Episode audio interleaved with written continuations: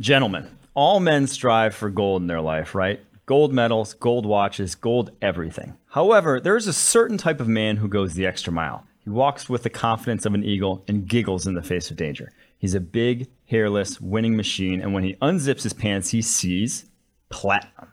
That's right. Manscaped would like to introduce you to their best and biggest ultimate hygiene bundle yet, the Platinum Package 4.0.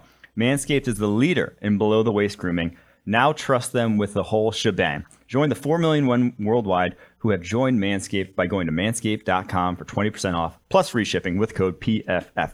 Manscaped's brand new Platinum Package 4.0 is the biggest bundle they've ever offered, giving you the bulk discount on Manscaped's top products. Get 20% off and free shipping with the code PFF at manscaped.com. That's 20% off with free shipping at manscaped.com and use the code PFF. It's time you enjoy the finer things in life and get yourself a platinum package for your platinum package.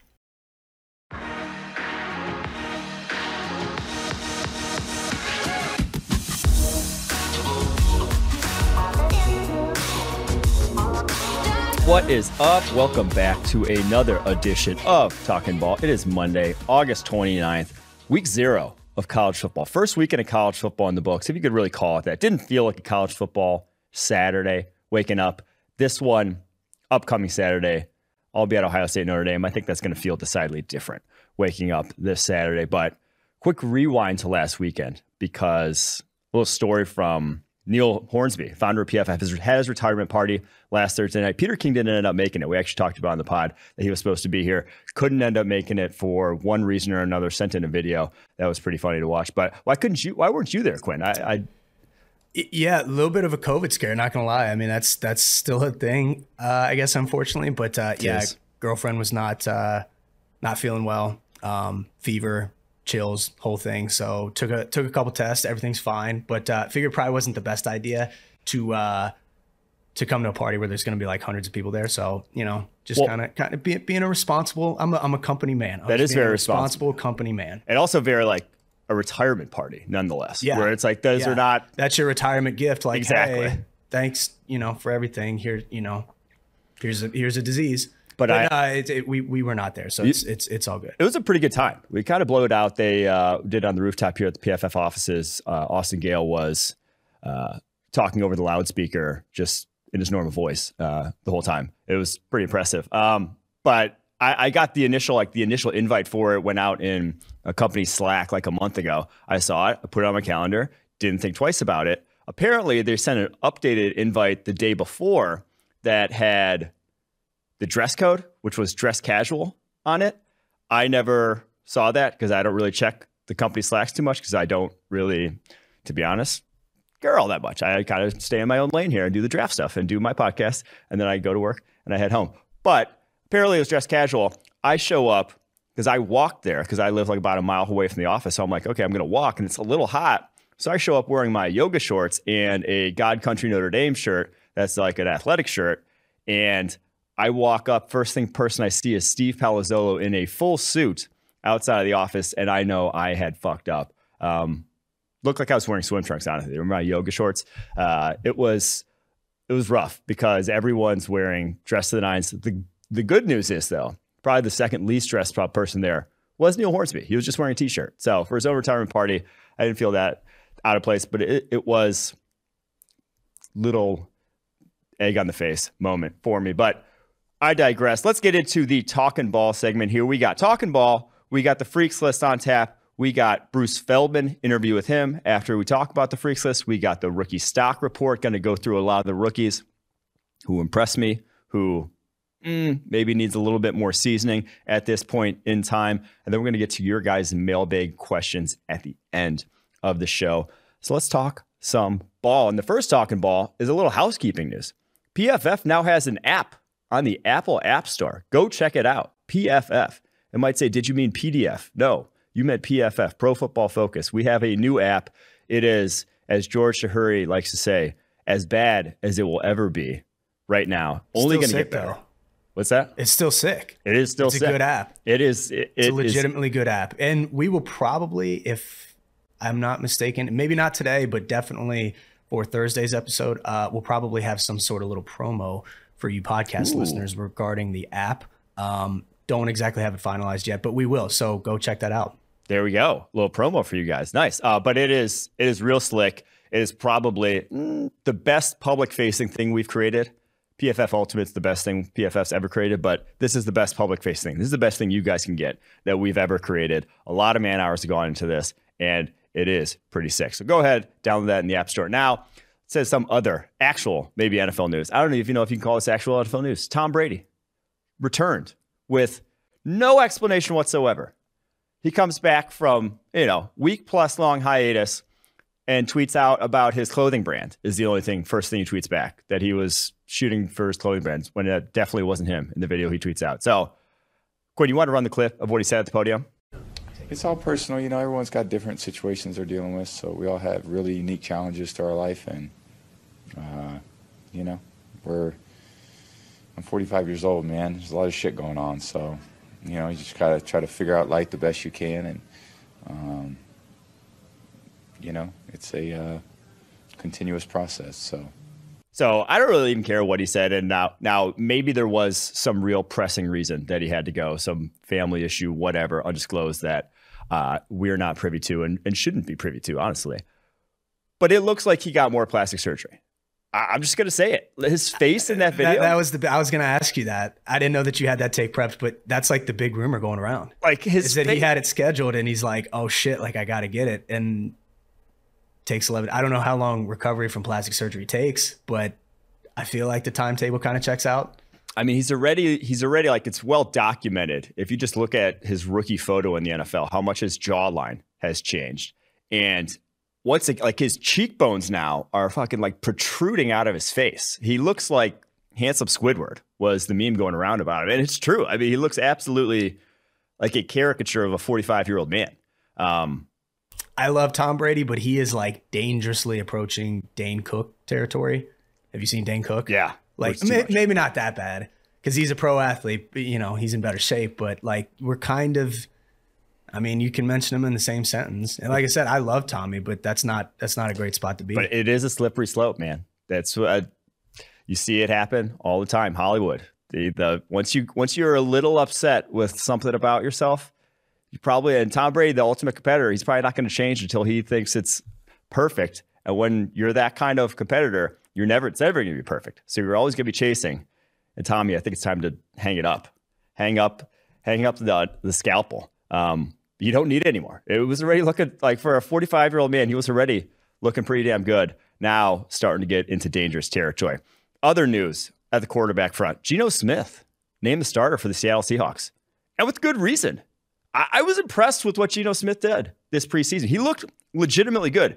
Now, last year, I think with Seattle was probably the best we've seen him look, and that was that wasn't great. But like you had, you could tell that a corner had kind of been turned at this point in his career.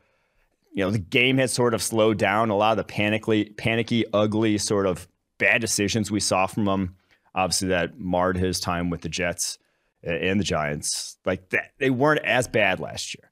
And now that's not to say again that he was playing high level, but there were some throws on his tape this preseason. He had five big time throws. He led all quarterbacks this preseason with five that were very impressive. I, I, was very impressed with his poise too. Had a few plays under pressure that, again, just like weren't kind of the guy we saw from him early on. To where uh, Seahawks might not be the worst team in the NFL. Is kind of what I'm getting at here. They, they're still. I don't think anyone's picking them to make any noise, even uh, whatever you think that phrase means because make some noises falls into the fun to watch category of meaningless statements. But I, I do think that Geno Smith, with that receiving core, if these rookie offensive tackles play well, could actually have a good year. I, will say it.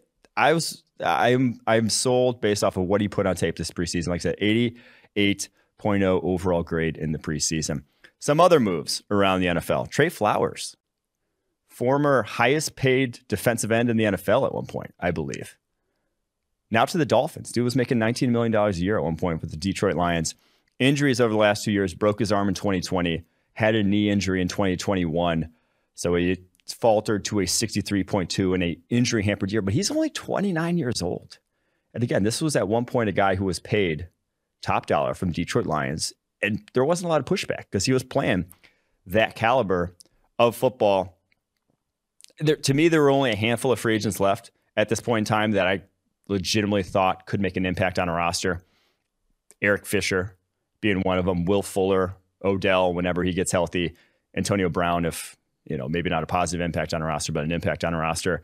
I'm still a Landon Collins believer. If he wants to switch to linebacker, I think he could still play. Not probably an NFL safety at this point in time, but Trey Flowers is one of the guys I thought if is signed, now it's not going to be for a lot of money, can still make an impact. So going to the Dolphins, I think it's a good move for them. Um, and again, it's not going to cost them a lot. So fan of that only strengthens my plus 450 Dolphins bet. I mean, only only looking better by the day, even though Tua got crushed for the throw that he completed to Tyreek Hill, by the way, the 60 plus yarder through the air. He completed it. Yeah, it was underthrown, but still, a completion is a completion. Um, Not to be confused with Bengals, Trey Flowers. Yes. Just to, you know, the tight end eraser that came in and helped helped solidify one of these little AFC championship, little Super Bowl berth. Not not the same guy. Oklahoma State legend, yep, Trey Flowers. This correct. is Arkansas legend, Trey Flowers. Correct. Last couple pieces of housekeeping here of talking ball. Had to bring this one up after how we started the show last week. Kayvon Thibodeaux with the MCL last week on the on the cut block. Exact same cut block coming across the formation on split zone. T- takes TJ Watt out the game yesterday. No, TJ Watt, why is he playing the third preseason game? You can ask that question. But apparently not a serious injury. You know what's coming though after this. Two weeks in a row, same block, two knee injuries, and now again, TJ Watt's not supposed to be serious. Probably make it back for the regular season, week one. I think that block's about to be gone.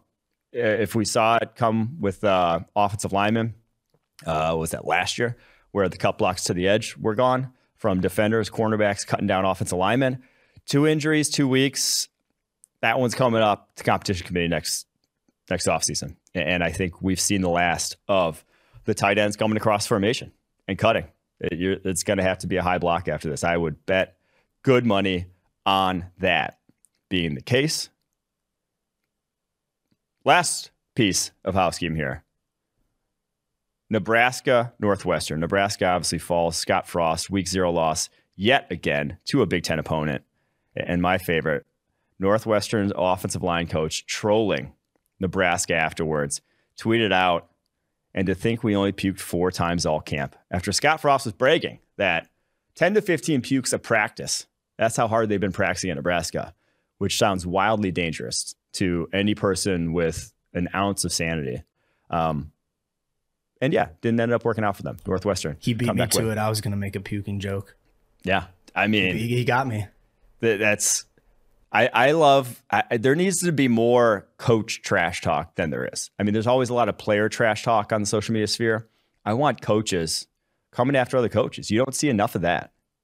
I, I just think it's an untapped resource that I mean, I feel like in college that's like like that can only help with recruiting. Right? Right? If yeah. unless you're a bad trash talk, like if you're a good trash talker, like Lane Kiffin kind of does it. I get And and, and that's why he's fucking Kiffin, dude. That's why people like he's gotten had the heel turn to like one of the most beloved coaches in America.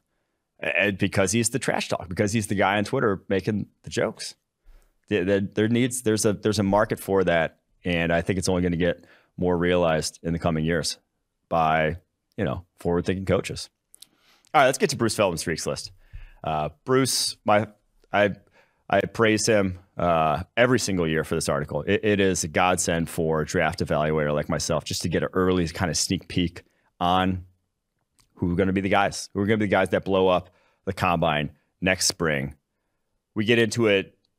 We get into kind of his bet, how he does it, like how he formulates this list um, in a little bit, and, go deeper on some guys. But I wanted to get to like who are the actual best players from this list? Who are the actual top prospects to want? So I wrote an article for PFF.com. Go find it. Go find it in the PFF app called "The Top 20 Prospects from Bruce Feldman's Freaks List." So they're actually of the 100 Freaks List players, there were 20 that made the PFF top 100 big board. So there's there's a lot of NFL draftable talent. Like a lot of times, being a high end athlete and being a high end NFL prospect go hand in hand. Um, number one player on Bruce Feldman's Freaks list was Mazi Smith, who did not make the top uh, 50 on PFF's draft board. Was not not much of a top prospect. Only earned 75.6 overall grade last season. Going to need to see more from him. but his numbers are insane. I mean, he did 325 pounds 22 times in the bench press. He had initially had him as a 44 inch vertical and it ended up being only 33 inch vertical, but that's still insane for a 337 pound man. A 6'9", cone, which Michigan's apparently figured out how to do the three cone. They have a cheat code with what Aidan Hutchinson, Kwity Paye, and now Mazi Smith are reportedly doing. Um, yeah, I, I, don't know what's going on in the strength program there. I'm as a Notre Dame fan, I'm willing to say it's probably PEDs that is the responsible for this, but three straight years they've had either number one or number two in Michigan. That, that program's churning out some athletes, especially on defensive line scrimmage. And the other one I want to touch on here, um, you guys go check out the whole list uh, online before I get to the top prospects from it. But Marvin Harrison Jr. at number two. Um, obviously, as a draft analyst, I haven't watched a ton of underclassmen. I only so much time in the day. But when I saw him at number two on this list, and his numbers here 6'3, 206, bench 380, 22 reps at 225, 394 short shuttle, 10.9 broad jump, 23 miles per hour in the GPS. Like, those are insane numbers for a big wide receiver. He is not just a track star. This is a legit physical presence. And I flipped on his tape and I was like, this is not a freshman. This guy is unbelievable that that guy was riding the pines, obviously, because you had, you know, 10th and 11th overall picks on your roster. Um, and a guy who's probably going to be in that range next year in Jaxon Smith-Njigba. But my God, it, like Marvin Harrison might be the best wide receiver in the country. It, it was to do what he did as a freshman, or just put what he put on tape as a freshman. Um, as Notre Dame fan, I'm upset. Like I'm just I'm, I'm upset that that is even possible. So yeah, Marvin Harrison Jr. He he will be not 2023 draft because he's obviously only a true sophomore. 2024 draft, you're you're talking about you know top five to ten pick. I'd put him in that category right away. All right, top prospects that are actually draft eligible here. The top prospect on Freaks list. This guy, if you like Travon Walker, who a lot of people did, you went number one overall. You're going to love Myles Murphy. Very similar, the Clemson defensive end, not the North Carolina defensive end, because they are two guys named Myles Murphy. And the North Carolina defensive end is probably a draftable prospect in his own right as well. But Clemson defensive ends, fifth on the PFF draft board, third on the Feldman's Freaks list. And my lord, dude, 6'5, 275. Already you're thinking, you know, power end. Already like that size is very NFL translatable. Deadlifts 505, benches 405, 35 inch vertical, 10 foot broad jump, and a 4 5, high 4 5s in the 40. Th- those are, I mean, he could go 4 7 in the 40. And if he puts up those other numbers, those are, it's insane for a guy that size. And again, I said why he's fifth on PFF draft board is like it, those aren't even I guess the bench press is, but like his strength, like how powerful he is, just being able to move guys for a sophomore, for a freshman. He, he had the highest run defense grade in the country as a true freshman. Like this guy, I'm very excited to see what he and the guy who's number two on this list of top prospects uh, on the Freaks list, Bryan Bresee, who's sixth on the PFF draft board. 14th on the freaks list. Um, defensive tackle. I- am excited to see what they do without Brent Venables, honestly, because Venables, you know, pioneer in the defensive space. His defense has always been ahead of the curve, but kind of the way it's been trending ever since, I guess it was 18. So ever since the Clelin Ferrell line that had Ferrell and uh, Christian Wilkins, Dexter Lawrence, ever since that one, they've been so blitz heavy and stunt heavy that they're not really maximizing. They're not like you know like how Ohio State just lets their D line cook and get one on ones and then just do whatever it takes to get after the passer. Uh, that's not Clemson. You flip on this guy's tape and it's difficult to really see what they can do as pass rushers because of that. I will. I do wonder with the talent they now have along this defensive line because they got a ton on that Clemson line. If we see them sort of go back to that where it's a lot of more four down, more just let that D line create on their own because they got the horses to do it. But there are a lot of smart. I mean, like Kirby Smart, Georgia. Uh, they're not. They're in the same sort of realm of these defenses that aren't just letting their D line attack. They're they're trying to create this controlled chaos up front with their linebackers being as likely to come after the passer as a lot of their defensive linemen, and just realizing that hey, you know, we can win one on ones, but I'd rather get a free runner. And if I could scheme up free runners without kind of compromising my defense, the sim pressures where you're still rushing forward, but one of them is like an off ball linebacker, that you're in a better spot than, you know, however long it takes for your dude to win a one on one. So interested to see what Clemson will do. But yeah, Bresee at 310 pounds ran in the high four sevens. Now maybe we got a little juiced up watch at Clemson. And I talked with Bruce about that of which coaches, you know, which which strength coaches are we believing here and which ones aren't we? But you just look at this guy. He was the number one overall recruit back in 2020. He's 310 pounds and not a gut on him. I feel like anytime you see a guy that large, you know, who does not look that large, does not look like he should be weighing 310 pounds, it's always uh, impressive. And those guys tend to, you know, be your better football players. Uh, so, number three on PFF's draft board, or number three on this list of top prospects on the Freaks list, is Kelee Ringo, who's top 10 on both PFF draft board and the Freaks list. Again, good combo to have as a prospect. He's eighth on PFF draft board with six on the Freaks list, but he's 6'2, 215 at cornerback for Georgia. I mean, that that already sort of conjures up, you know, Patrick Peterson as comps, Jamel Dean sort of comps where those guys have success. The guys who are that big and then low four threes. He, he ran a 10 4 300 meter in high school. Kelee Ringo did.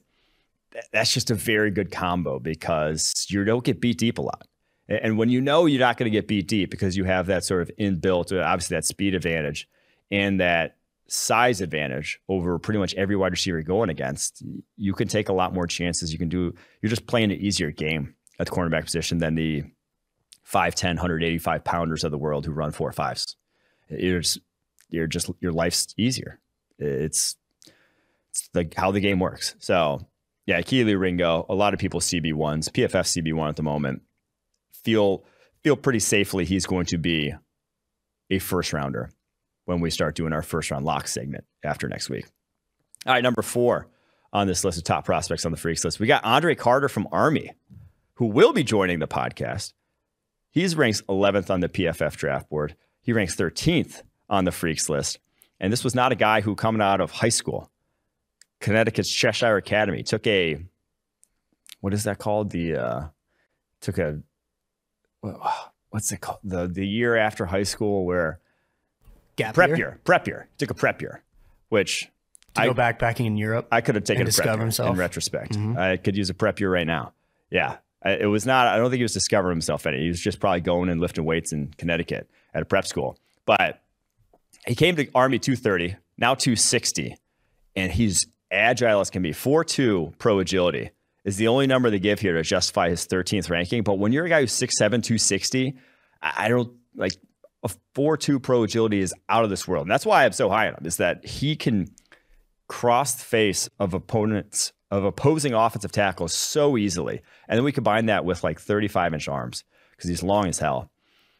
You put that combination together, and that's tough for offensive linemen. That quick with that kind of length yeah, I, I, think he's going to be, and I said this to him, Army's first first rounder since 1948. Been a min. They haven't had a lot of drafted guys in general, but yeah, Andre Carter, special dude. Number five on this list, TCU wide receiver Quentin Johnston comes in 21st on the PFF draft board, 23rd on the freaks list. I know Connor Rogers, the stock exchange guys. I think he had him as wide receiver one in the upcoming class with good reason. He's 6'4, 210 and has a 42 inch vertical and 11 foot broad jump.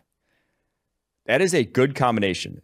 Uh, this is a guy who um, broke a ton of tackles, has broken a ton of tackles over the course of his career already. Very difficult to bring down after the catch. Um, I'm really high on him. Again, not produced a ton because, well, he goes to TCU, and obviously their passing offense is pretty not great. Only 634 yards all last season. But man, you flip on the tape and he's so explosive off the line of scrimmage, so explosive out of his cuts. that I think you're willing to forgive some production concerns. And, and, the crazy thing is 26 broken tackles on his career and 55 catches. That, that rate is for a freshman sophomore. That rate would be like insane if you were playing in the FCS. But he's not. I mean, he's playing in like the FCS version of the Power Five in terms of defensive talent. But I really don't care what level of competition is. That is an insane rate of broken tackles. And it's not like he's getting pump screens either. So Quentin Johnston, going to be a hashtag fun to watch all star when it's all said and done with what he puts on tape. Can't wait to see what he does this upcoming season. All right, you want to go check out the full list of those guys, go to pff.com and do so, or go to theathletic.com and support Bruce's work. I know I am a proud athletic. I'll throw the links in the description. Links are in the description. Just, just check down low. Perfect. All right, easy enough. If you haven't heard by now, Underdog Fantasy is the best and easiest place to play fantasy football this summer. We've all been there in fantasy football leagues. It's Sunday morning and you're digging through news reports trying to figure out whether to start your stud wide receiver that tweaked his hammy or you have a player on your team that hasn't been getting in the end zone. And then one week he suddenly goes off for 30 points on your bench. With Underdog Fantasy, all the stress of who to start each week is lifted off your shoulders because it's best ball format. Draft your teams before the season starts and get the best score in your lineup each week. Right now, you can draft an Underdog's Best Ball Mania 3 tournament to take your shot at $10 million in total prizes. Plus, Underdog is going to double your first deposit up to $100 when you sign up with the promo code PFF. That's right, $100 in free money. Also, if you play 10 of those 10 of those dollars using promo code PFF, you get a free PFF subscription. So basically, you are paying less than what you would pay at pff.com. And that's a little little cheat code there for you. Underdog drafts close before NFL kickoff, so what are you waiting for? Head to underdogfantasy.com or the App Store, play $10 with code PFF, and draft in your best ball mania team today. Get ready for the NFL Week 1 action with DraftKings Sportsbook, an official sports betting partner of the NFL. Bet just $5 on any football game and get $200 in free bets instantly. And now, everyone can experience the thrill of DraftKings early win promotion. Get up 7 you win. Bet on any NFL team of your choice, and if your team leads by seven points at any point during the game, you get paid instantly, even if your team loses. DraftKings is safe, secure, and reliable. Best of all, you can deposit and withdraw your cash whenever you want.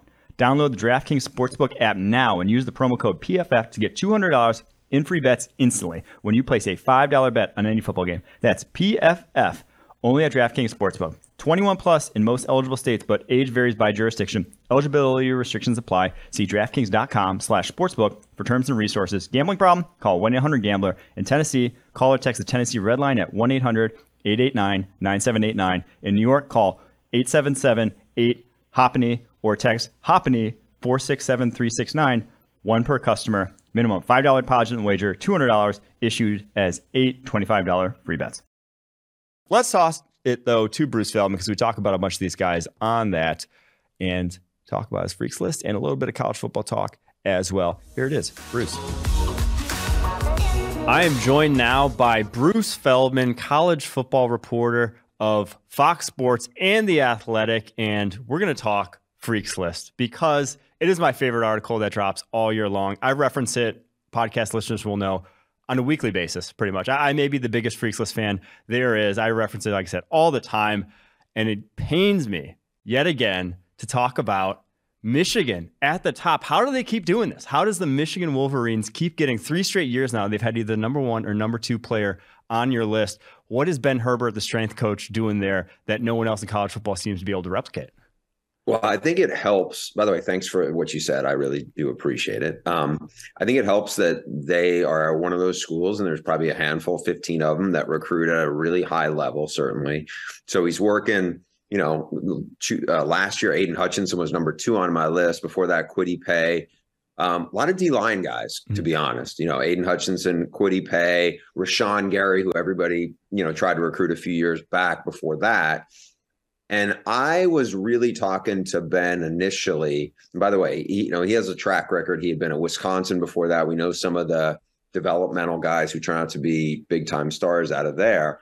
So it was interesting. Well, I was really talking about in uh, Julius Welschof, who is a little bit Aiden Hutchinson like in terms of size and great change of direction, but in some regards, very different from Aidan Hutchinson. And that Aidan Hutchinson has been already really, really productive as opposed to Welschof was more of a developmental guy. Hutchinson, second generation football player. His dad was obviously a great player at UM, whereas Welschof was a champion mogul skier in Germany. And so some of that skiing background, like, you know, amazing, like kind of unheard of level of lower leg flexibility. And so I was talking to one of the players in their program, DJ Turner, um, who's the fastest guy in the program. I said, What's the most amazing thing you've ever seen Julius do? And he started talking about this ankle flexibility test.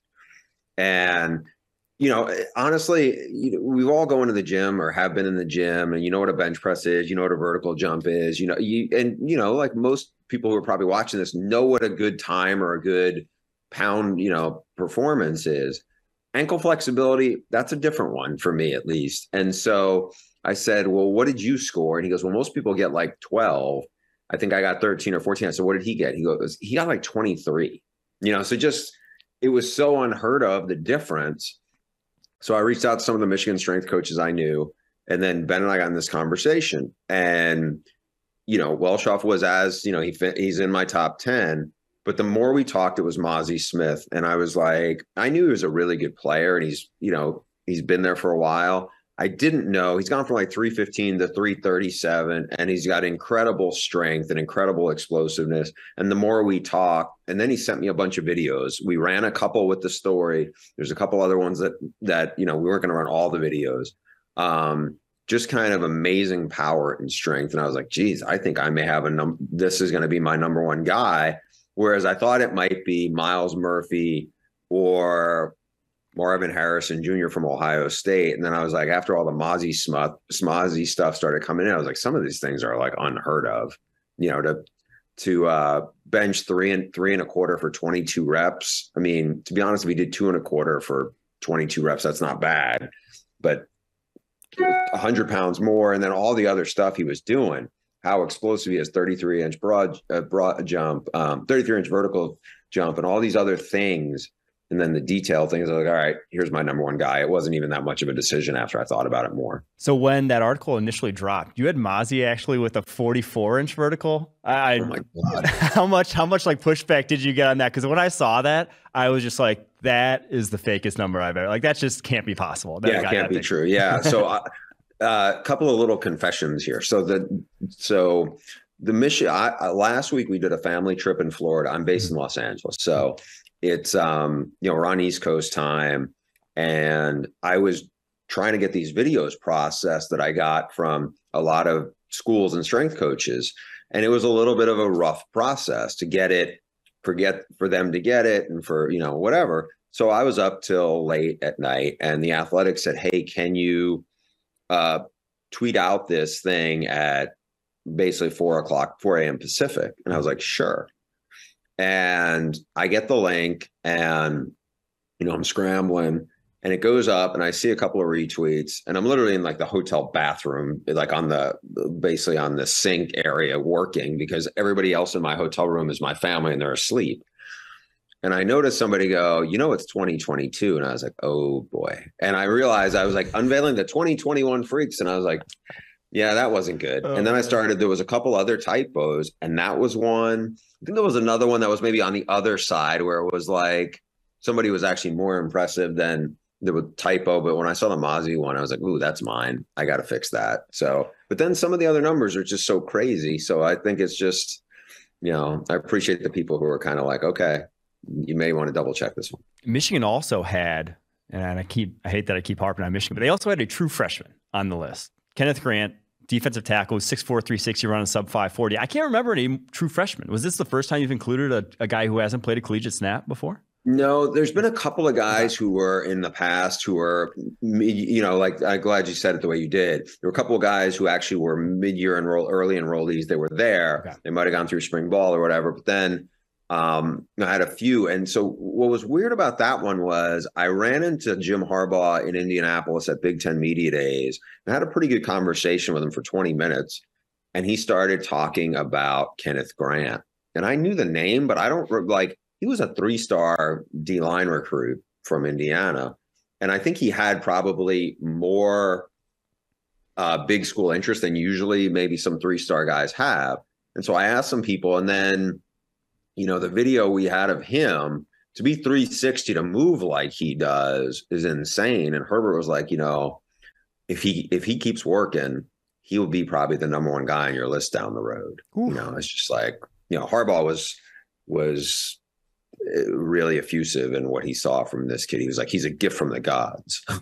Have you ever felt like when you know talking to a coach, talking to the strength coach, whatever, that like they were lying to you about a number that they really maybe gassing their guys up and that it really wasn't quite accurate at the time? Yeah, I mean, it's a great question because sometimes, you know, like I, I've been doing this thing for 20 years. And so, you know, some of the schools where it's like, all right, I'm going to take maybe this with a grain of salt. And honestly, my metric on this is what do they do when they go to either their, you know, to the pro day or what do they do when they go to the combine? Because, you know, a long time ago, it's probably like 12 years ago, I had Margus Hunt from SMU, my number one guy. He was a a you know a champion track athlete and super super explosive and nobody could believe the numbers. And then he went to indy and he almost matched them you know to the to the 10th of a hundredth of a second. And so you know people saw like last year Aidan Hutchinson his change of direction numbers were insane. That's what he did you know um you know a lot of that stuff was you know, he's the second pick of the draft. He would have probably been the first pick of the draft if his arms were longer, right? Or mm-hmm. something. But but um, you know, so you see like Penn State had some crazy numbers, but then like the Mike Gesicki's and the Saquons and I'm blanking on their safety from a few years back. He, you know, like they've had guys who've gone there. Um, you know, Micah Parsons, Micah Parsons, you know, you don't, you know, like my my daughter could see, ooh, Micah Parsons is different just watching him on the field. You know, they had um, oh man, I'm blanking on the Ravens first round pick last Odafe, year. Dafe Crazy Oweh, fast. Journey Brown. Yeah, Jayson Jayson Oweh, whose first name is different. Uh, you know, Odafe Oweh, who just crazy fast. Mm-hmm. Went and did it at the pro day. So, you know, I've kind of learned who I can probably have a little more faith in than who I who I, you know, maybe I'd be a little more skeptical of. But you know, as you said, Michigan, their track record has been strong on those guys who have really backed it up. So you are like when guys go to the NFL combine or their pro days, you're keeping track. You're like, hey, I got this guy, you know, said we ran a 429, goes runs a 445. We're gonna have to we're gonna have to take that with a grain of salt next time. Yeah, there's a few that are a little bit where I'm like, oh, I want to see this one kind of thing. Yeah. But then there's others, you know, like the top five guy on my list was DJ Johnson. And I've heard about him for years. He started out of Miami and then he transferred to play for Mario Cristobal at Oregon. Heard about him a lot and then when I saw the number that I got from the coaching staff at Oregon, I was like, wow, this guy, at, I don't know what he weighs now because I know he was 270. And they said he ran almost 23 miles per hour. 23 miles per hour is fast for a receiver or a yeah. DB who would weigh 170 pounds. That's still moving. And um, the idea that he hit that speed. And then so, you know, I talked to Dan Lanning numerous times. He's like, he's actually 6'4, 275 now. He's even bigger. Um, you know, the issue with him is has he been able to stay healthy? But like, you know, and then I re- I was down in South Florida last week. I talked to Mario Cristobal a little bit in depth about him, and same thing. You know, it's like no one questions, you know, what kind of uh, you know size speed this guy has. He's legit. It's just keeping him on the field. How many schools are out there reaching out to you? And have you seen an uptick in it? Because like marketing and putting your program out there and social media and that sort of thing has become the new wave in college football and how to get, you know, maximize your recruiting prowess, you know, nationwide. Are you seeing an uptick in schools reaching out to you? And are there a lot that are like really trying to get their guys on this list? Um, I am seeing a an uptick would make it seem like last year. I feel like in the last maybe three years, four years, I've seen a much more open, um, you know, for coaches, for head coaches, for other coaches to to um, be responsive. Mm-hmm. You know, like I'm still reaching out to most of them. Now there's a handful who will be like, "Hey, you need to take a look at so and so." The other thing that's been really awesome, and I didn't really, I think because I became a sideline reporter, I don't know, six or seven years ago now. And so I'd be on the game on the field before the games. Well, who else is on the field before the games is NFL scouts. Mm-hmm. And I would have these conversations. They would we would talk about players who were on there and you know, they were incredibly, um, you know, kind. It was flattering to hear some of the reactions. And so from there, I started reaching out to a lot of NFL people because even there's a handful of schools, and I mean, it's now it's probably I can count them on one hand who I know are probably not going to be very responsive to to cooperate in this. And so I, for a couple of these schools, I really lean on the NFL people who are who've been in the building or have the conversations, to tell me what they get, and you know, I'm I'm thankful. Uh, a handful of guys who put on, you know, certainly Jim Nagy and his crew from the Senior Bowl, they've been awesome. Resources. Um, Eric Galko has, you know, has mm-hmm. you know, a lot of these guys are really good at canvassing players that we, or at least, you know, college football fans may not be watching on Saturdays because they're FCS, they're division two players. I mean, I Jim especially, I talked to him maybe five days before this thing ran for about two and a half hours. We have this, we have these long calls, and they're great because even if they're not necessarily freaks list guys, I'm able to pick his brain on what they think of people, and he's, you know, he's he's so sharp with his with his intel on players. But like, I'd never heard of the guy, the offensive lineman from Quincy University. I'd never even heard of Quincy University, you know, until he was like, you may want to check, and then so that was Saturday morning. And I think I did a bunch of calls and he was like, I got back to him. I was like, hey, by the way, there's, I heard this, this, and this, you know, and it was like, there's, you know, another guard at, at Chattanooga and he's a really good player. And thanks, you know, thanks to Jim for, for that one too. Um, you know, it was just, uh, just, um, you know, and then it works out like Galko and I were talking. I think it was the where I, he was the first one on this was Andre Iosivas, is a heptathlete, super athlete, track guy at Princeton, but also a really good receiver. 6'3, 205 pound kid from Hawaii. And when I started, when I when I started looking into him, I was like, man, I actually know the receivers coach there really well. And it was just coincidence because there's a guy, Brian Fillon, who used to be at Villanova. And he was like, you know, a great resource to find out really in depth on these. And a lot of position coaches, usually, not always, but usually if you're a freaks list guy, it means you probably are a great worker in the weight room and in the off season. And those position coaches, I think, want to talk to you about them. You know, most times, I would say like 85% of the time, it's a player that the programs really want to champion. Now, there are some that like just freak athlete. And it was like, I've had a couple where they were that guy and you'd ask somebody that, and they would back you off them. And I'll respect that usually, mostly. So you mentioned that there are some programs that aren't responsive. And I'm not going to make you name names here, but I feel like Georgia has to be one of them because last year, Devonte Wyatt was the only guy who made the list for you. And Travon Walker, Jordan Davis both put up like all time combines. Quay Walker, Lewis Cine blew up the combine as well. What do you think the impetus is for those schools to not be responsive to you? Like, is it they don't want to gas their guys up, or is it just they don't want to deal with the media as a whole? It's a, I don't know. I honestly don't know the answer to that. I'm not gonna. I'm not gonna say that you're right. I'm certainly not going to say that you're wrong. Um, but I don't. The one thing that happens a little bit um, is I will ask about a guy, and this isn't a Georgia thing. This is this is a hand. This could be other schools. Mm-hmm. And I will ask about a player that you heard, or there's been some buzz, or they had big, time, legit track numbers out of high school, and especially if it's a place where I know the strength coach or know the staff, and they'll be like, they may give me somebody else and for all sorts of reasons maybe that kid's not maybe that kid just isn't as you know hasn't translated quite the same way three four years later as he's added weight mm-hmm. Maybe they don't think he works that hard maybe they do not want him putting out there like that i mean i can think of a you know a dozen situations over the last few years of me expecting them to say somebody and they say somebody else and that's okay you know, um, like where you've asked mm-hmm. specifically. Mm-hmm. On the other part of it, I don't know, you know, why the why the reluctance necessarily. It's not like some of the guys you mentioned. Use Georgia as an example. Absolutely, Jordan Davis, you know, tore up the combine, um, and we knew he was a really good player. I don't know if they just didn't want to pump the expectations because I, I, know this when I do stuff leading into the draft, there's a bunch of schools or a bunch of uh, you know people who don't want the expectations sky high of you know a kid you know as a defensive end he's going to vertical jump 42 inches then he only vertical jumps 38 mm-hmm. that's still a great number but it's like did he disappoint so i don't i don't know what necessarily. And, and you know, again, some of these schools are super tight-lipped about anything. You know, so I don't. I it's hard for me to speak on. It's really, it's really two schools right now. That's about it.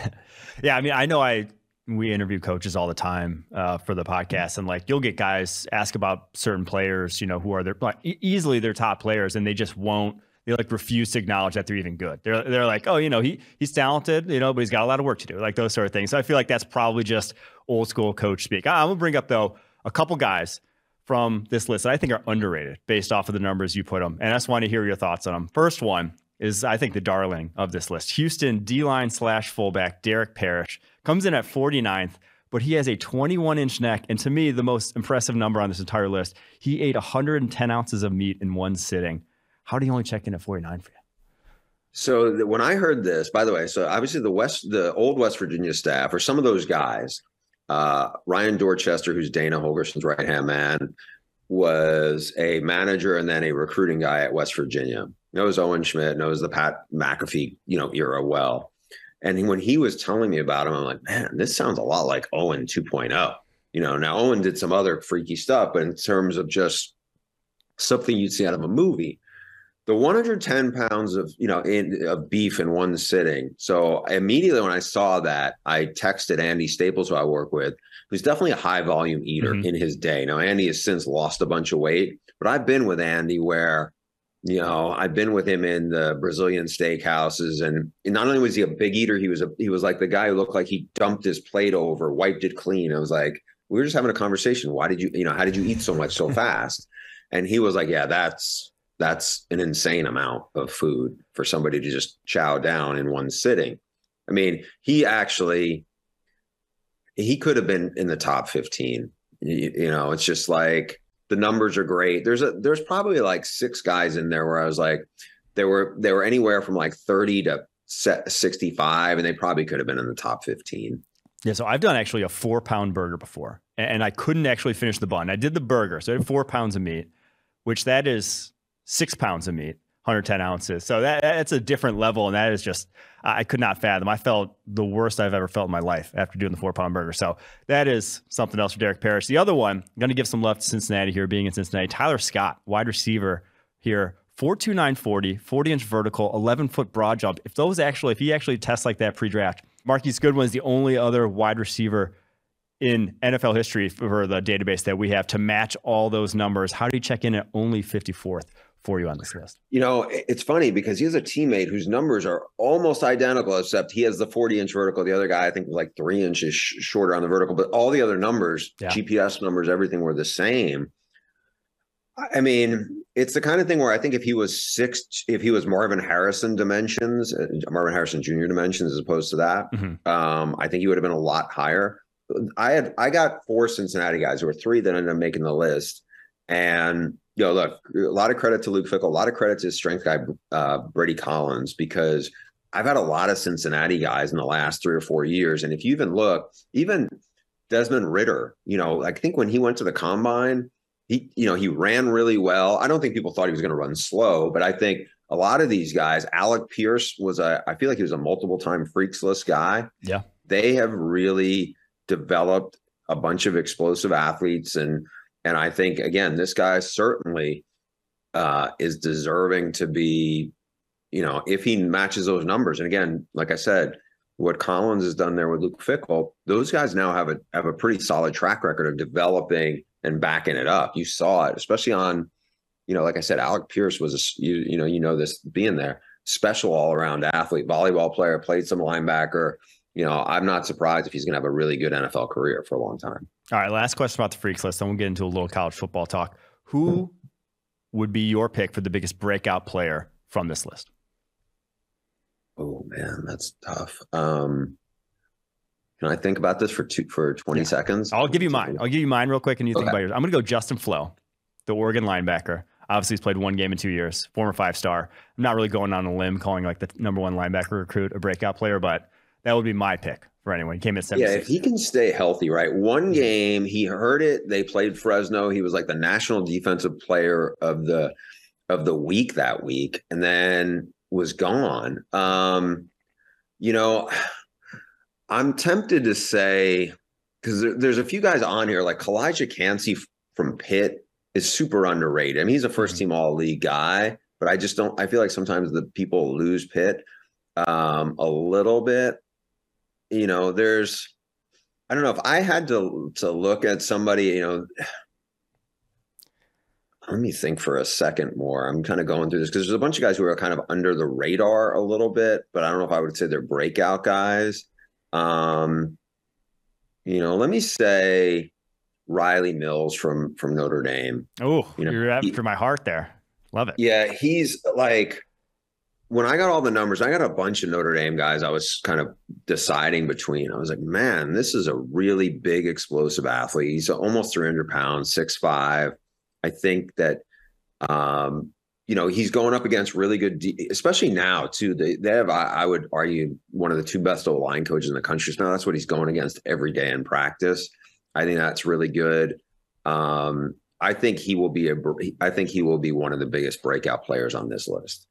I love it. I love it. Let's say, let's say, let's, we're going to talk a little college football. Let's stay at Notre Dame though. What are your expectations for Marcus Freeman? Obviously, sky high. They have the top recruiting class and, you know, modern Notre Dame history, number one or number two, depending on where you look. Do you think they keep that together? And do you think he has, you know, picks up where Brian Kelly basically left off with the program?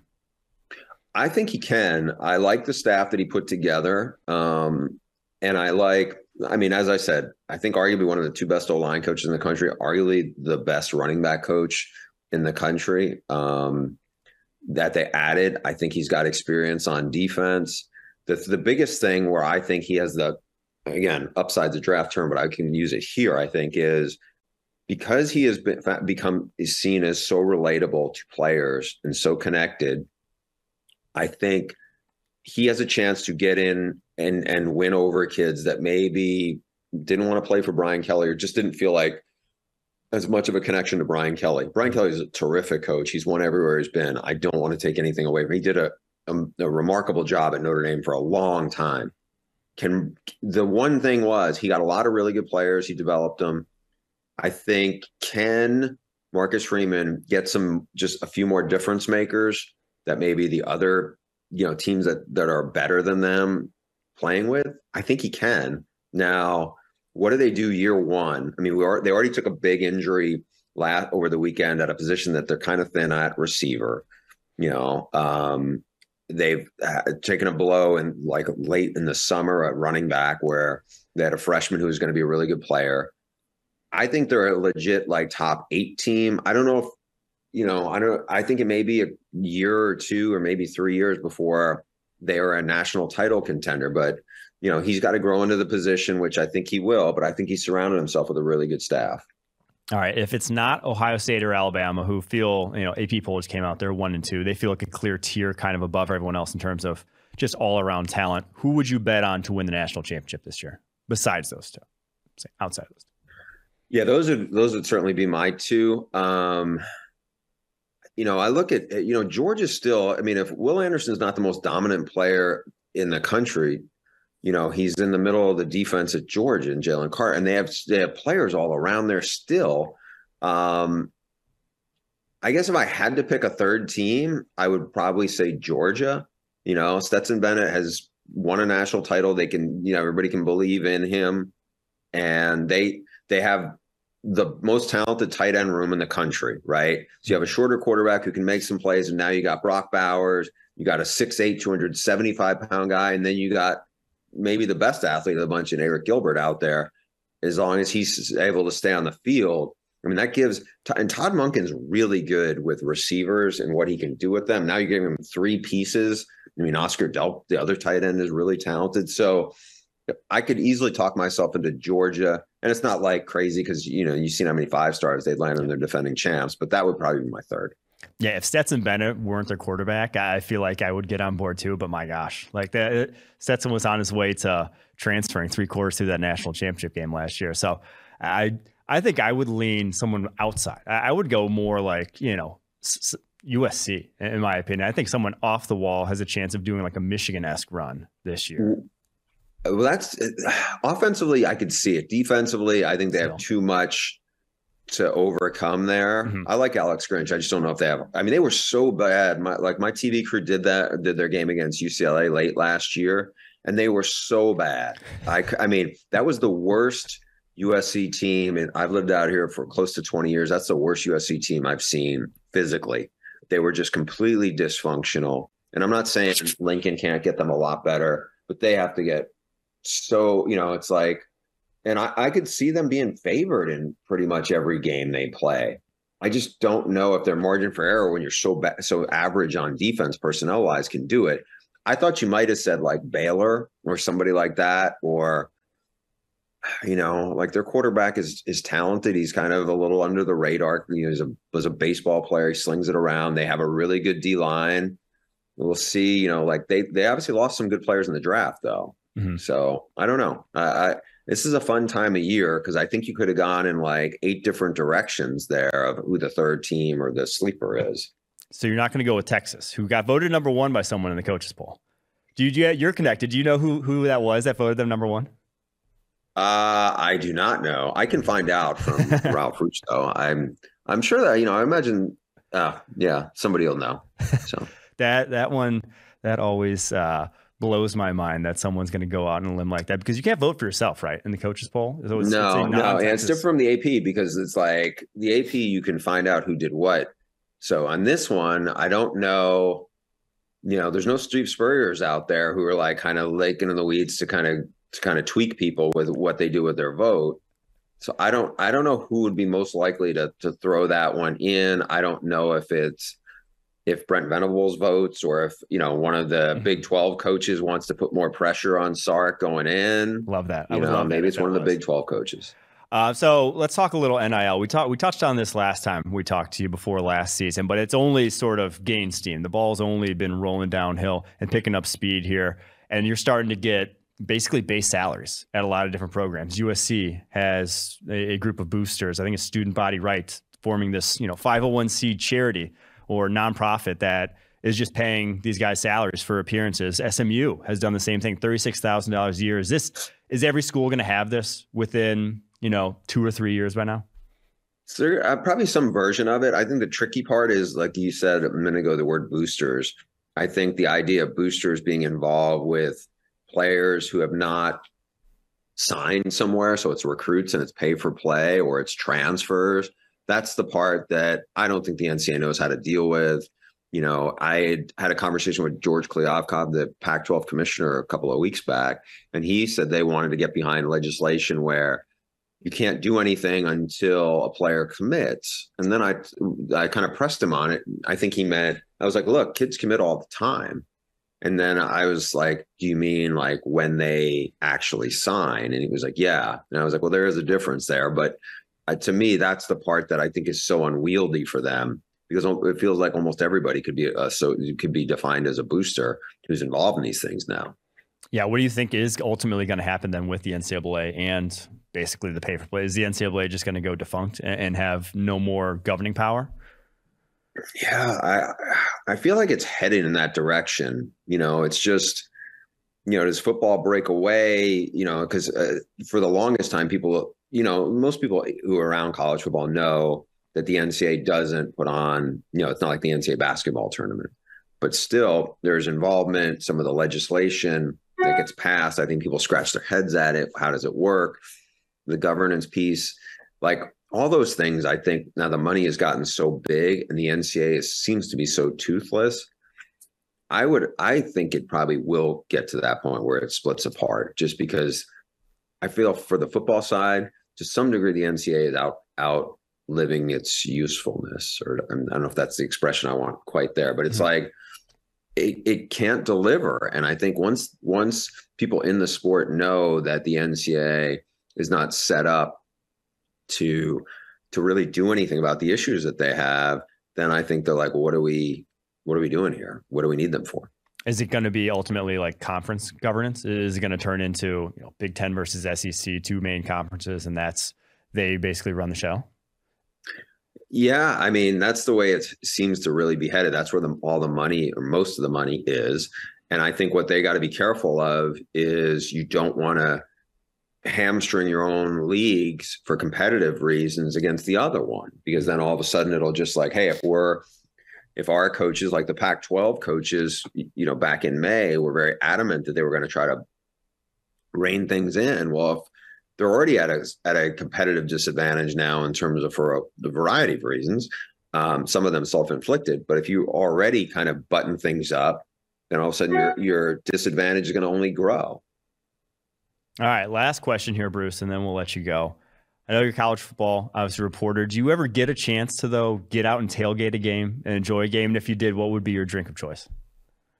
Um, it has been a while since for a football game, especially like as a you know uh, being somebody involved with the pregame. I associate you know for me tailgating would be to at least have a beer or a few. Yeah, and it's you know it's that's real. I can't really go that go that way before a game because one becomes two, and then all of a sudden you know you don't want to be in front you know have a microphone in your hand yeah. at that point. But um we get you know getting to do a lot of big 10 games especially the last couple of years you know you walk through the tailgates and it just smells amazing you know and you just see it. You know there's certain places that just feel like football right? And um, you know, when I was working on my recruiting book meat market, I was down in Oxford, Mississippi, and that's great tailgating. You know, it's just a cool scene.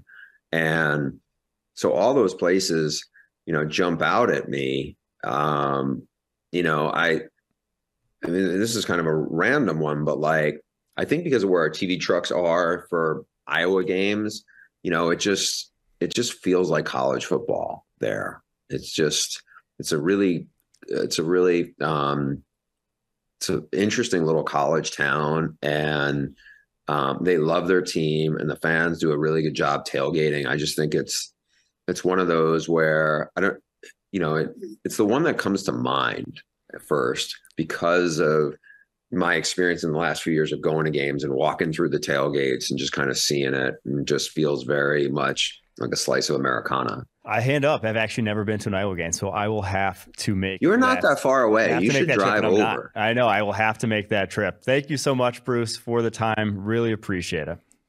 Oh, my pleasure. It was great talking with you.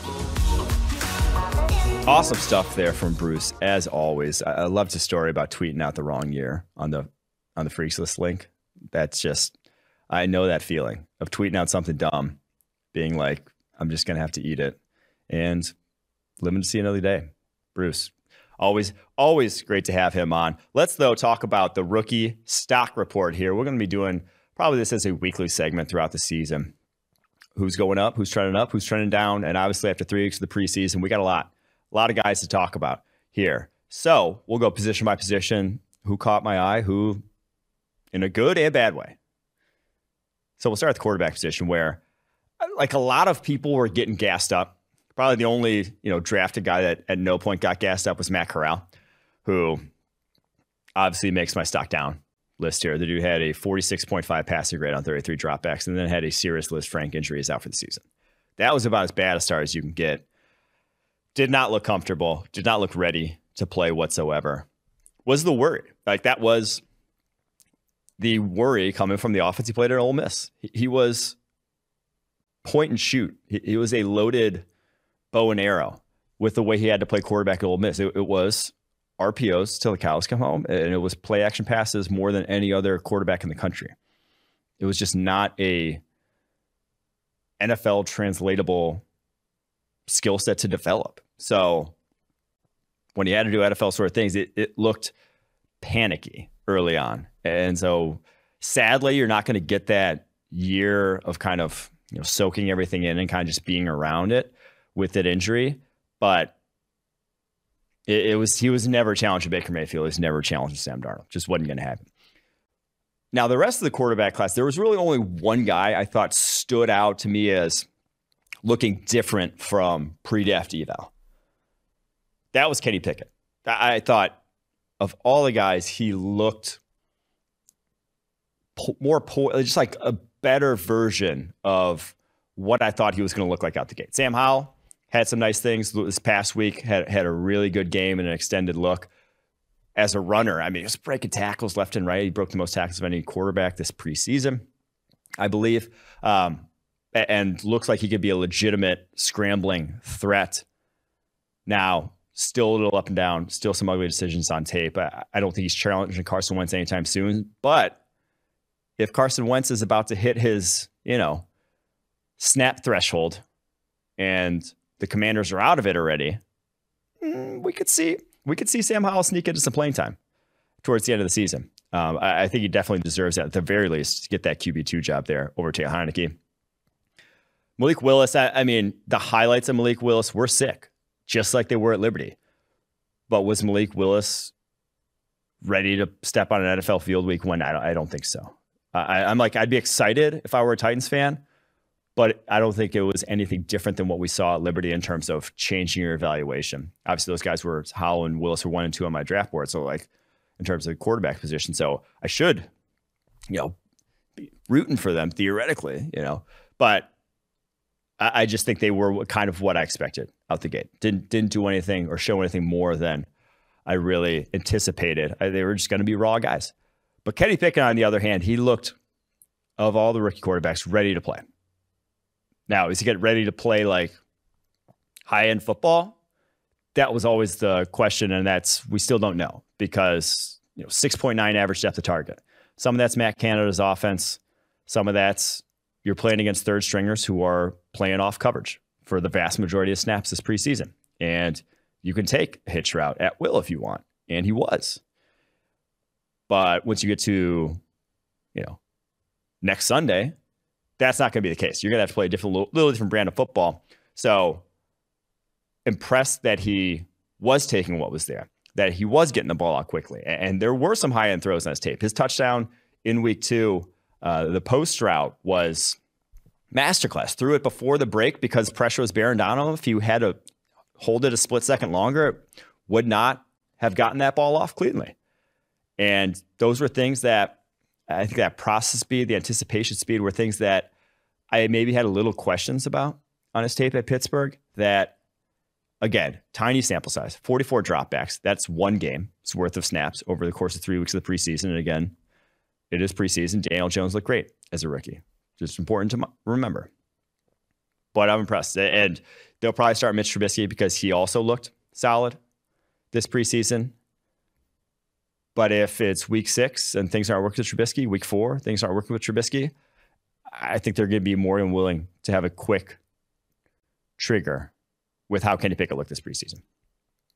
All right, let's get to the running back position where two guys really caught my eye in a positive way, one in a not so positive way. Dameon Pierce, the talk of every fantasy analyst over the past two weeks.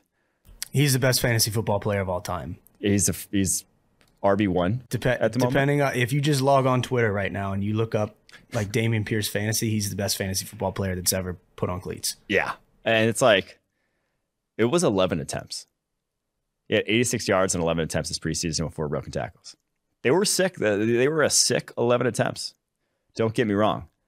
But he's probably still running behind the Texans O line, which at best is a is a league average O line. He'll be fine. He will be their starter. He is very good. It was RB three on the PFF draft board. I'm obviously high on him, but I think it's temper the expectations just a touch. The, the other guy that caught my eye though, Jordan Mason for the San Francisco 49ers. I, I believe he was a UDFA uh, out of Georgia Tech. Now, I'm a little upset that I wasn't higher on Jordan Mason because back in 2019 against Miami, he actually set the PFF single game record for broken tackles. Had 19 broken tackles in that game. He is elusive, always was elusive as hell at Georgia Tech. Obviously, lost his kind of lead dog status after that 2019 year to Jahmyr Gibbs, who now transferred to Alabama. And they split time a bunch the past two years. So that didn't hurt, didn't help his draft stock. But it's preseason. He he was running with power. He was breaking tackles once again. On uh, let's see here on 19 carries, he broke five tackles, averaged 3.6 yards after contact per attempt. The only thing is you're dealing with a limited athlete, which is probably lot, probably why a lot of people weren't high on him, which is why he ended up as UDFA. 458 40, 33 inch vertical, 911 broad jump.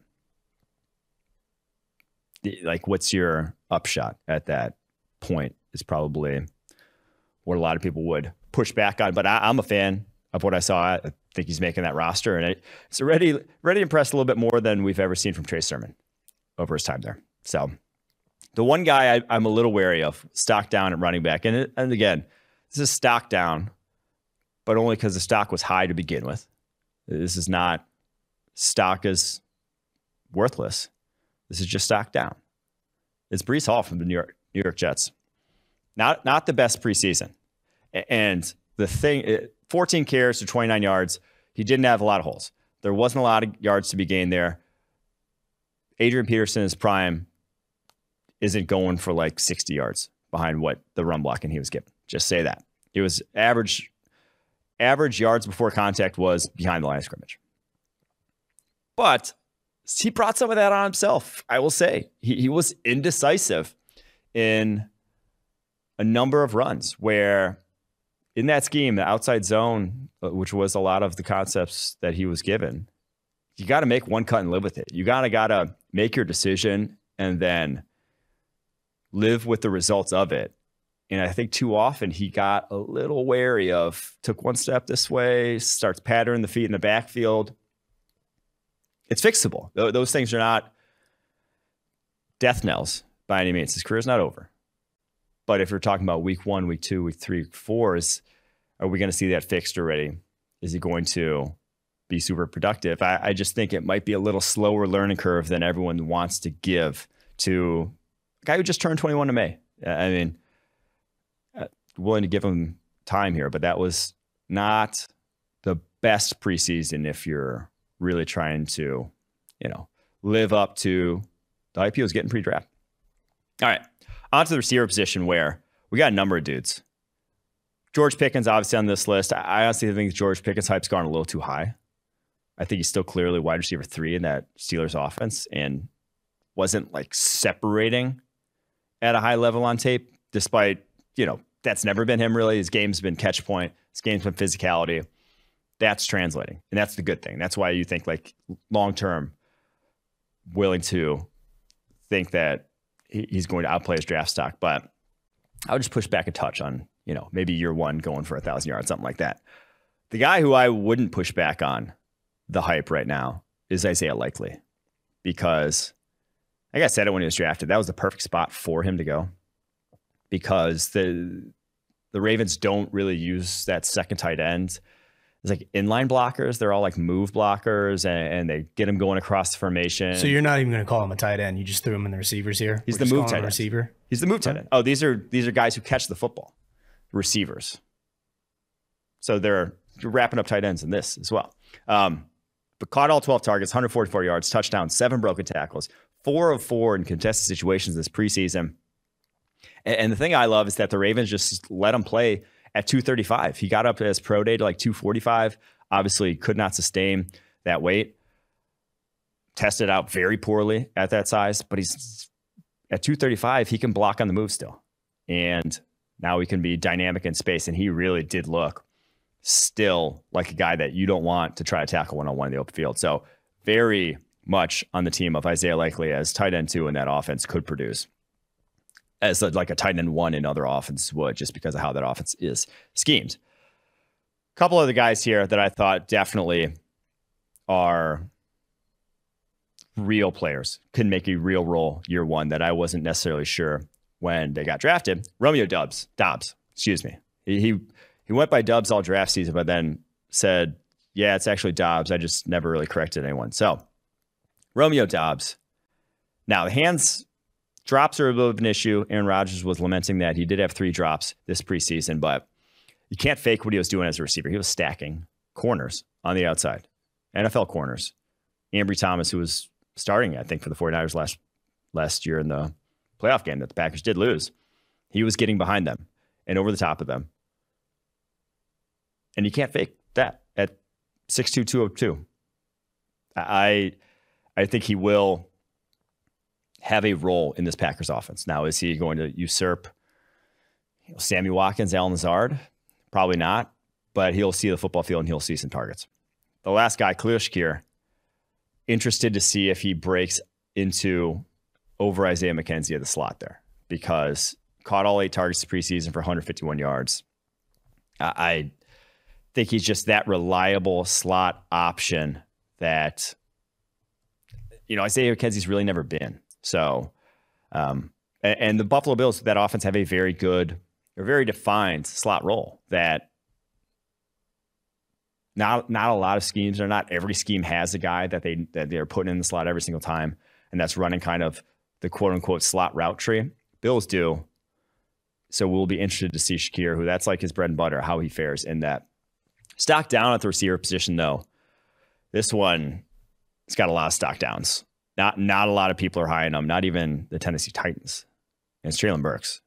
Four of seven targets for 37 yards all preseason.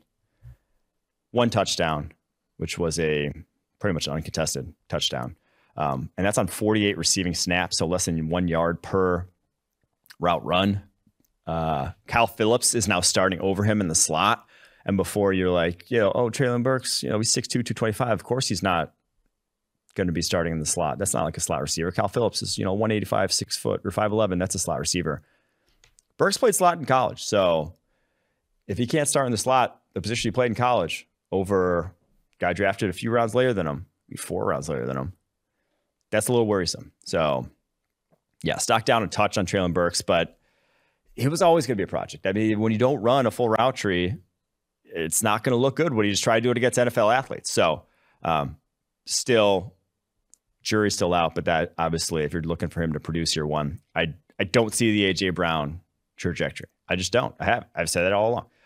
Jalen Tolbert, the other one who I was high on. I, I, thought he could even be NFL ready and come in and get the wide receiver two job with Michael Gallup out in Dallas. But Jalen Tolbert, man, he's really struggling with the physicality of the NFL already. And that it's a touch worrisome. Six of 15 targets this preseason for 44 yards and only one of three at the catch point, didn't break a single tackle. Like he let guys get their hands on him and then couldn't get him off. So a little worrisome. Obviously, level of competition jump from South Alabama to the NFL can make a part of that. But yeah, Jalen Tolbert had a bit of a rough go here. Probably not going to be your wide receiver two in Dallas. All right, let's get to the offensive line where two guys really caught my eye. Two guys who were high end athletes testing coming out that you thought, eh, you know, had concerns about at their size. Can they translate? One Cam Jurgens, Jurgens, the Nebraska center, turned now Eagle center. He was flying around the football field. I, I mean, you squint, that was Jason Kelce. early career Jason Kelce, because I think he's still he's even a little bit more explosive than Kelce is now. Yeah, Cam Jurgens, he had a block on Jermaine Johnson the screen game. That was just, I mean, he caught Jermaine Johnson's your left defensive end, Cam Jurgens at center, and it's a screen to Johnson's side. Jurgens beats him all the way out to the flat and then pancakes him right on his back. It was the way he moves, and obviously being able to learn from Jason Kelce, like it's only a matter of time. He's going to be a dude. Probably not going to play this year unless barring injury. But yeah, Cam Jurgens had an impressive preseason. The O and Zach Tom, Packers offensive tackle, didn't allow a pressure. Dude did not allow a single pressure all preseason, and they even threw him at guard as well. And I don't think he's a guard long term, but I, I even consider him at guard over someone like Royce Newman because he's been that good in pass pro. 75 pass blocking snaps, not a single pressure allowed this preseason. Um, should not be too surprising at the highest pass blocking grade in the country last year. But yeah, a guy I was super high and coming out, falls to the fourth round. I don't know how, but I, I think he's starting. I, he's one of the five best for Green Bay. I, I, don't know if he starts, but he's one of their five best offensive linemen right now. Stock down at the position. Trevor Penning, not not too surprising here, but he was not ready in pass pro. We said it coming out. He is one hell of an athlete, one hell of a specimen pass pro technique is an issue. And it's the thing that doesn't just take overnight to fix. So I don't think he's your starting left tackle. Now, is he still a man amongst boys, even at the NFL level? Yeah, he was doing some things, some defensive ends that would be illegal on the street.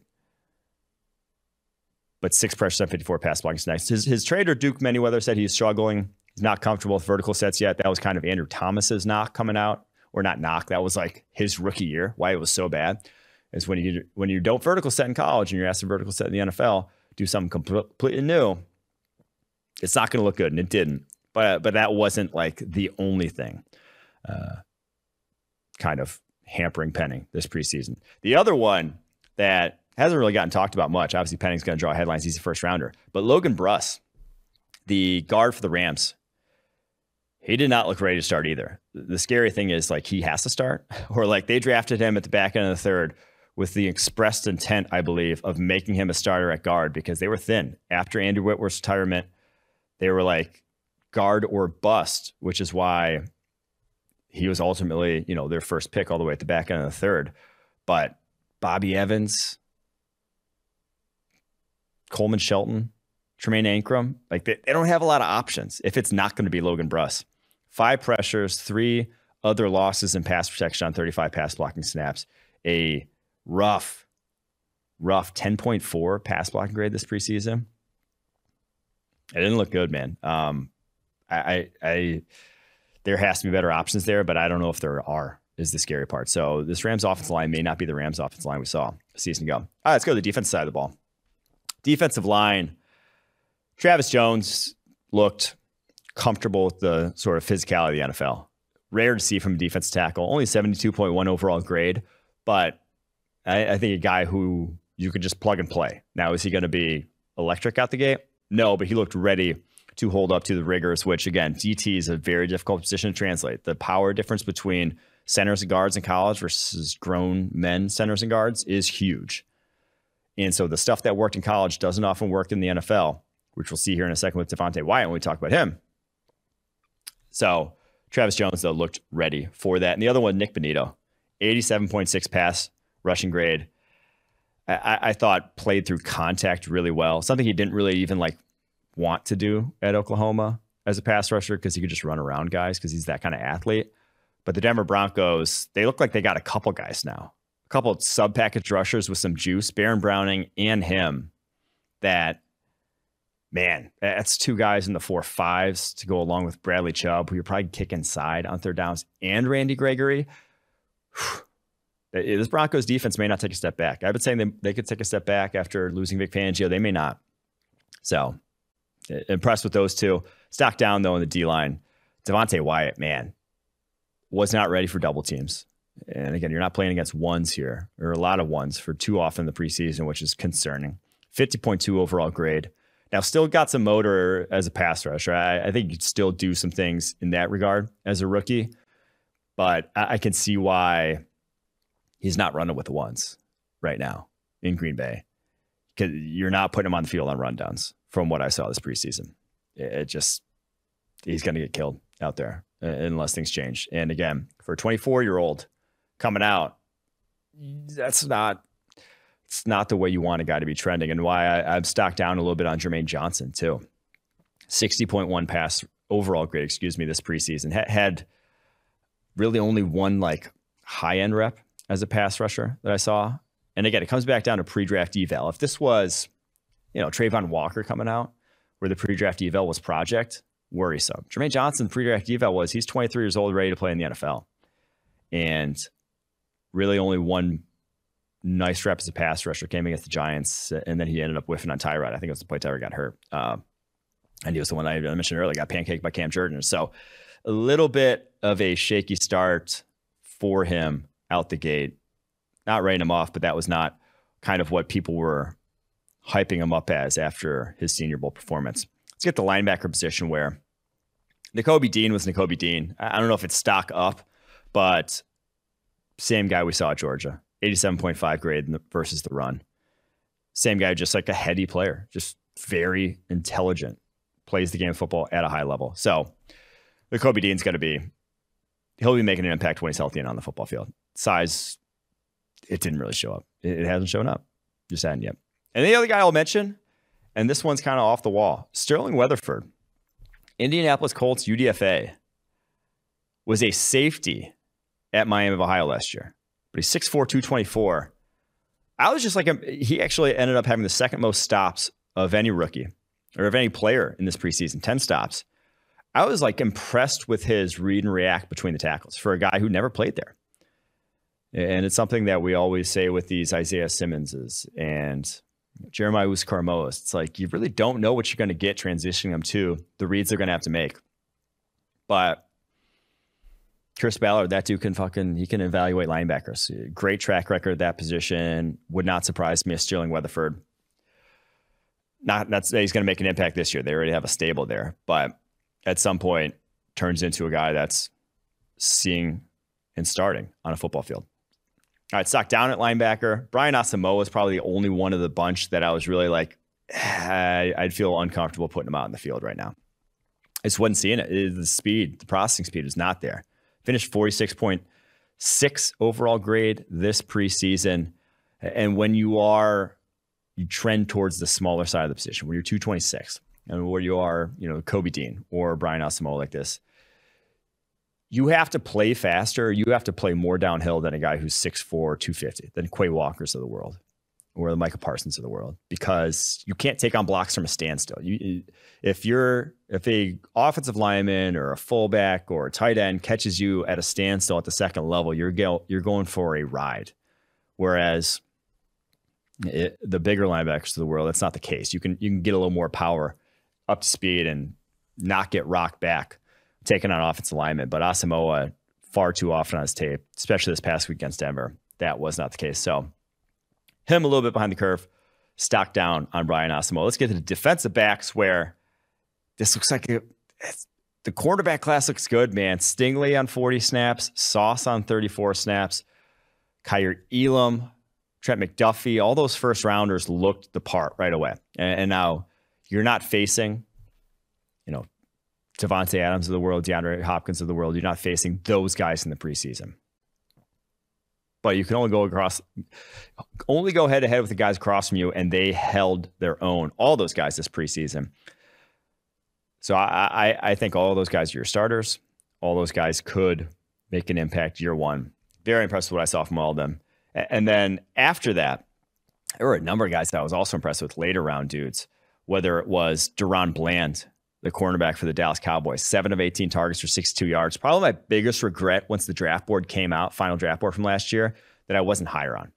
He was in the 150s, and I was just like, you know, I like his tape a lot more than that after the fact. Ends up going around that range in the actual draft. I believe this, the fifth round to the Dallas Cowboys. But he's just for a guy at his size, over 6'2, over 200 pounds, to have the hips that he does it's a good it's a good combination, even if he's not like an elite elite athlete. Um, big fan of what I saw from him this preseason. And then another guy in a kind of similar mold, Christian Benford, the Buffalo Bills cornerback, who was a, another you know smaller school guy. He came out of Villanova, didn't have a ton of tape on him, but he's 6'1", 208, and they had him sitting up at the line of scrimmage all preseason, 39 press snaps, one to two targets for nine yards all preseason. Christian Benford. Bills. They, they they know what to look for at corners. They've had a great track record of the guys they do draft at that position. Look like they may have two more guys in Christian Benford and Kaiir Elam. Um, a couple other guys we're shouting out. Tariq Woolen did not expect him to look this good this early. Three of nine targets, 38 yards. Uh, I obviously went to a great fit there in Seattle with what they do. I, I think he is your starter out the gate. Obviously, not a lot of competition for that, but um, excited to see what he does because the biggest thing that I kept like seeing or on his tape that I was like, damn, like that's is his ability to stop.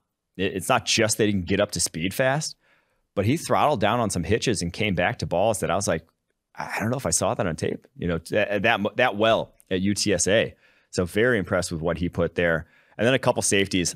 Nick Cross, Colt safety. Man, his, his explosiveness is out of this world. The former Maryland uh, safety. Made a number of plays on the ball this preseason. Six foot, 212, still only 20 years old. Uh, had a pass break up, a couple other forced incompletions, one of four targets for six yards, 89.9 overall grade. That, that guy's going to be a player. Um, very, very impressive preseason from him. And then Jalen Pitre already in the run game. I mean, he's probably one of the 10 best safeties in the NFL versus the run.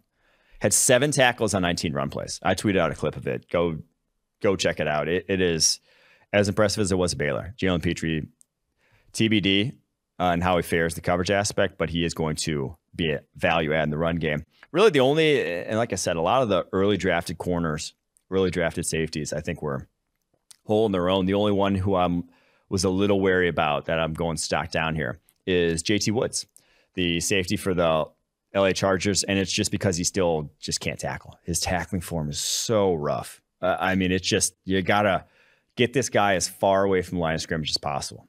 Four tackles he missed this preseason, 13 on 13 attempts. Missed over 20% of his tackles in his career at Baylor. Dude can fly, can make plays in the football. But as like your third safety now in Los Angeles, you're only coming in to be the middle of field guy. If that, I just I worry about him as tackler. All right, we're gonna do other breakout performers next week. Uh, rookie contract guys who impressed, uh, guys who I thought uh, took a leap in some way, shape, or form. We'll do that next Monday. We're going to be talking about college football preview on Thursday, but we're going to get to the mailbag now. My favorite part of the show, always. A few questions this week, some some notes about the mailbag going forward. Again, send them in to me on Sundays. Please use, please, when you do ask a mailbag question, start it with the word mailbag in all caps if you could. That way I can organize the DMs on the Talking Ball Twitter account a little bit better and sift through these a little bit easier because we get a lot of randos too. But, and the other thing is, I am going to not be reading every single one. You're going to have to come with it to make the show. Going to have to get some good quality content, some good questions. If you just want to know about, say, you know, Florida's running back and how he fares as a prospect, I might just answer to you straight in the, straight in that DM. I may not subscribe to PFF and or get you'll know everything and download the app too. And, and I'll tell you everything you need to know. There you go. Also, should we bring back voicemails? I think we are going to. I okay. want to bring them back though for like actual takes. Like I want people to have an opinion on something that they think is worthwhile that no one else is talking about instead of questions because the questions are easier in like a written format. I think we're just wasting people's time, but like come with a take, a well thought out take, and we could maybe run that on Thursdays. The speak pipes. Let's I, do it. I think we'll I'll start doing that. So if there, quit to put the link in the description. If you have a take on a prospect, on a team, on something that you think no one's talking about, someone needs to bring this up. Send it in a speak pipe. They're good enough, we'll make the show. I will grade your takes. I'll, I'll give it a PFF grade. We'll call it grade the take. On Thursdays, we will do that for you guys. So again, link in the description. Speak pipe. Go ahead and do that. All right, let's get to the mailbag. First mailbag question comes from Nick Hogan via text message. He said, Where would Will Anderson, the Alabama defensive end, rank in the NFL among edge defenders right now? Which I love these questions, by the way. This is my favorite hypotheticals because we can never prove this. No one has any like real earthly idea. And, and like rookies project into the NFL and everyone's different. So he could step on an NFL field tomorrow and not be able to do shit, but then six months from now, maybe he'd be sick. Maybe he'd be a top 10 guy. It's just every learning curve is different. So I'm going to go through and say, I, I think there's 10 for sure's that I would say are definitely 100% going to take over Will Anderson right now. They are Myles Garrett, TJ Watt, Nick Bosa, Joey Bosa, Maxx Crosby, Von Miller, Khalil Mack, Chandler Jones, Demarcus Ware, Rashan Gary. Those are 10 guys I would for sure take over. Then I have 10 more here that I put that I'm like, you know, they're good enough that I don't think I'd want to risk it with kind of the learning curve of Will Anderson of will he, won't he be good out the gate? Uh, how long it's going to take? Because he, he doesn't have hell of an athlete, unbelievable athlete, unbelievable play strength at his size. He's not like a technician just yet. He's not. He's not that caliber that still matters at the NFL. It is still like how a lot of the best, like the vast majority of the best pass rushers still have to be technicians. So it's a little worrisome. So these are the 10 that I'd say is a debate. Trey Hendrickson, Robert Quinn, Randy Gregory, Shaq Barrett, Marcus Davenport, J.J. Watt, Brian Burns, Darius Smith, Danielle Hunter, Carl Lawson. Those are I'd put in all like that's a debate. And, and, then you have some Asian guys like Brandon Graham, Cameron Jordan, where it's like, eh, would you rather go there where they may be falling off cliff production wise, or would you rather go um, for the youth and the athlete that Will Anderson is? that's TBD. And then you have like some other young guys who are ascending who it's like, oh, they could be even better, like a Montez Sweat, like a Chase Young, like an Aidan Hutchinson. So I'd probably put them, I'd probably put them somewhere in the low 20s just to be safe. But if you want to put him higher, I, I don't think I'd push back too much. Like as a prospect, he's up there. He's going to be up there with the best of the best that we've seen in the PFF era. All right, next question here comes from Brandon Reiblich on Twitter. Said, I have a scenario for you. It's the 2020 college football season. Aidan Hutchinson doesn't just get hurt against Indiana, or Aidan Hutchinson doesn't get hurt against Indiana, plays all the games in that season, and has the same dominance that he had in 2021 in this hypothetical 2020 season. In addition, he also tested the same numbers in the pre draft events. Where does Aidan Hutchinson get taken in the 2021 NFL draft? And then he adds, My take his ceiling draft position would have been 16 to the Cardinals, and average range would have been 23 to the Vikings or Jets if they don't trade up for Alijah Vera-Tucker. Man, that one, I, I don't, I just disagree. I, I think the steep drop from two to 16. Yeah, that, that's like, I think that's selling him way short. And the other thing being like, he would have been considered a better prospect should he have done that a year earlier. He wouldn't have had an injury, kind of red flag on his profile.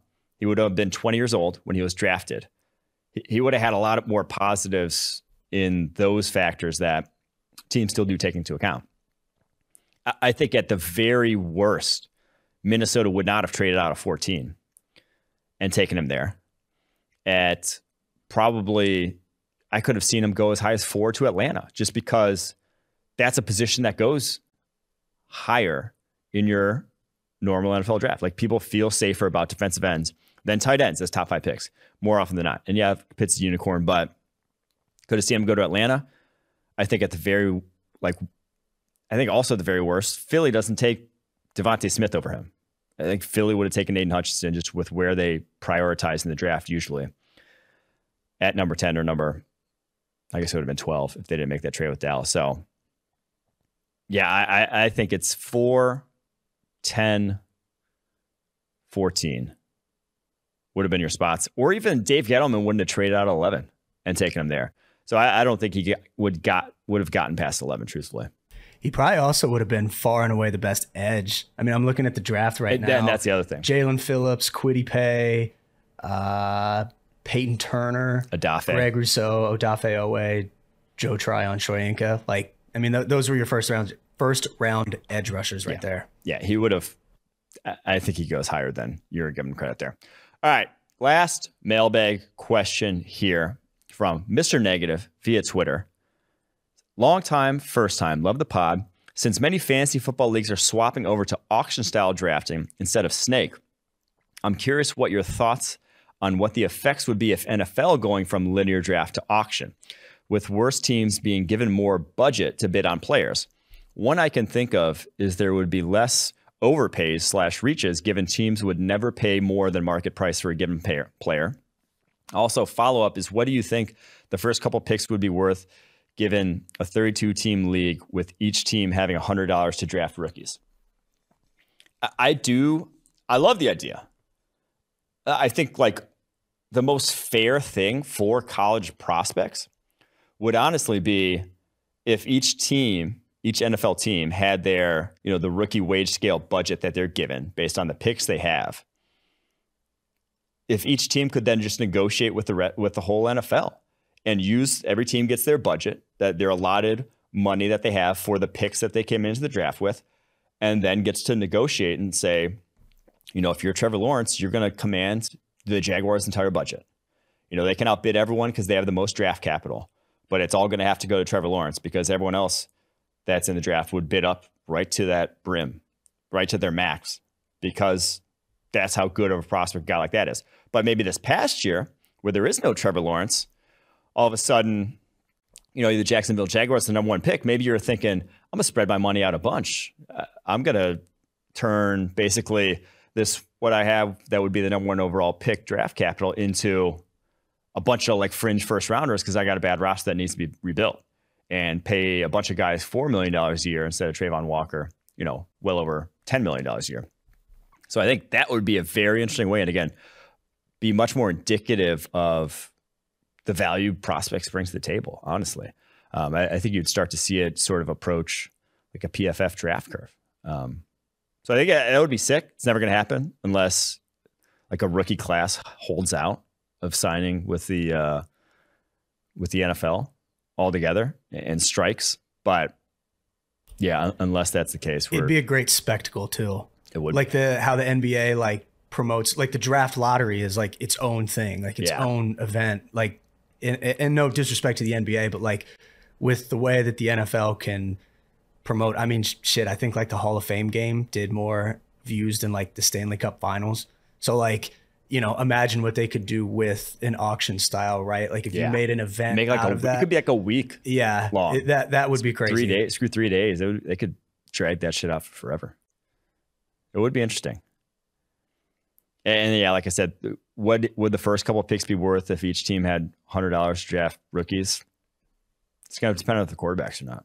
You know, I do think a lot of teams would start to realize that, like, they're given that strategy or given have being forced into that strategy, a lot of teams would start to realize, oh, I'd rather have two guys at one price than you know if it's putting money on these guys' heads.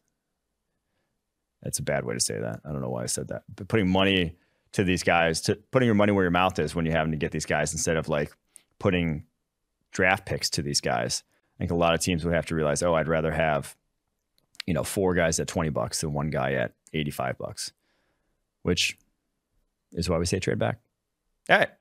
That is your mailbag questions for the day. Thursday, we're going to do a college football preview, and we have a Luke Fickell interview. Fickell was awesome. I was obviously a, a UC hater after they beat Notre Dame last year. Probably still am.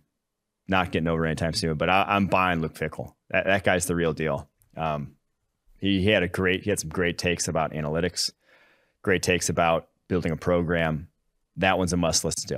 Like I said, I don't really care if you guys listen to the interviews. We put them in there because uh, it's fun for me to talk to a lot of these people, and uh, some of them are very, very interesting. You get some very, very good nuggets, but I hopefully give you guys enough before and after those interviews that if you want to skip them, by all means, that's your prerogative. There you have it. That's all for today's Talking Ball episode. We will be back on Thursday.